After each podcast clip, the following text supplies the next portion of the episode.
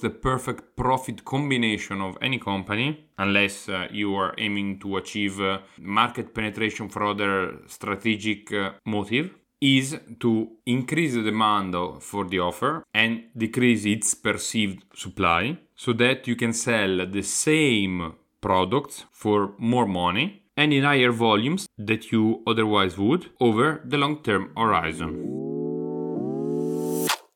Welcome to The Climb, where we discuss how to transition from a regular 9 to 5 to launching and growing a thriving business. I'm Alberto Vedovi, and currently I'm on this exact path as well. I'm thrilled to share the valuable lessons, mistakes, and secrets that we will uncover along the way. Join me as we discover the steps to unleash our full potential. Hello everybody, Alberto Vedovi here and in today's podcast we will go through the first introduction of how to enhance the offer that we just created. The main ways to improve our offer is actually to reduce the perceived supply of uh, our offer and increase the demand of our offer. But how do we go about creating that? So there are various ways to do that uh, and um, the most common ones are bonuses, creating scarcity and urgency, offering guarantees and have a name that uh, is uh, capturing and sexy. So the naming of the offer is itself something that uh, improves the value of the offer.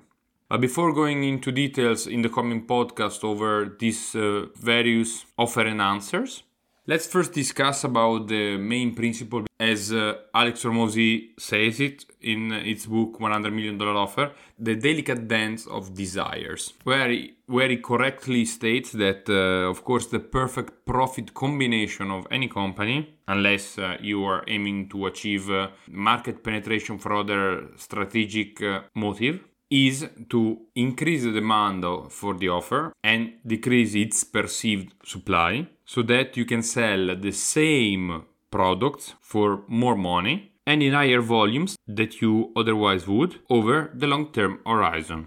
In fact, uh, desire itself is originated from not getting what you want. And it's like a contract that you made with yourself to be unhappy until you get what you want. And therefore, if we seek to increase the demand or desire for our product, we must decrease or delay satisfying the desires of our prospect. What does it mean?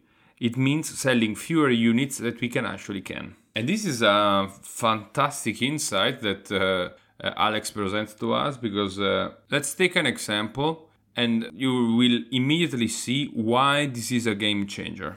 So let's imagine that uh, you have uh, overall uh, 10 people interested in your offer. Uh, five people have a price threshold of 500 euro. So if you sell something for 500 euro, you will sell all 10 of the units. Then you have five people that are willing to pay up to 2000 euro for having your product or services, and then you have only two people willing to pay 5,000 euro for your products and services. So what does it mean here? Means that uh, if we sell our product and services for 500 euro, we obtain one shot 5,000 euro, so which is 500 times 10. So we will receive 5,000 euro immediately. But we will have no longer a pent up demand, means that all the people that wanted our services are satisfied, and therefore we will need to find new clients to fill our current offer. While in the second scenario, if we sell at the price point of 5000, we will have two people taking up our offer, and still we will make uh, 10,000. So, what does it mean? It means that we will double the revenues that we will be able to make at the same time, we will have a pent up demand of 8 people that were not able or willing to buy our products and services at 5000 euro price point. What does it mean? It means that once these 8 people see that the people that were able to get in or to obtain these uh, products or service at 5000 price point and they are loving it the next time their desire will be much higher to purchase these products and services than they were initially experiencing.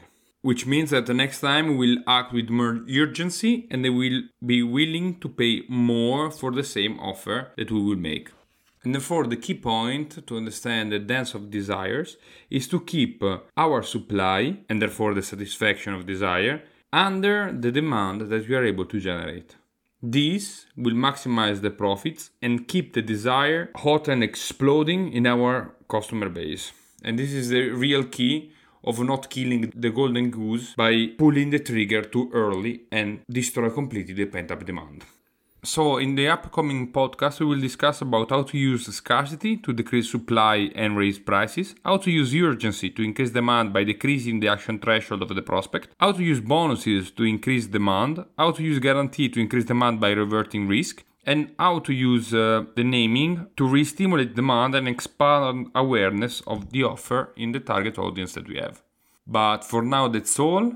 Thank you for listening, and remember, act as the person you aspire to become. Ciao!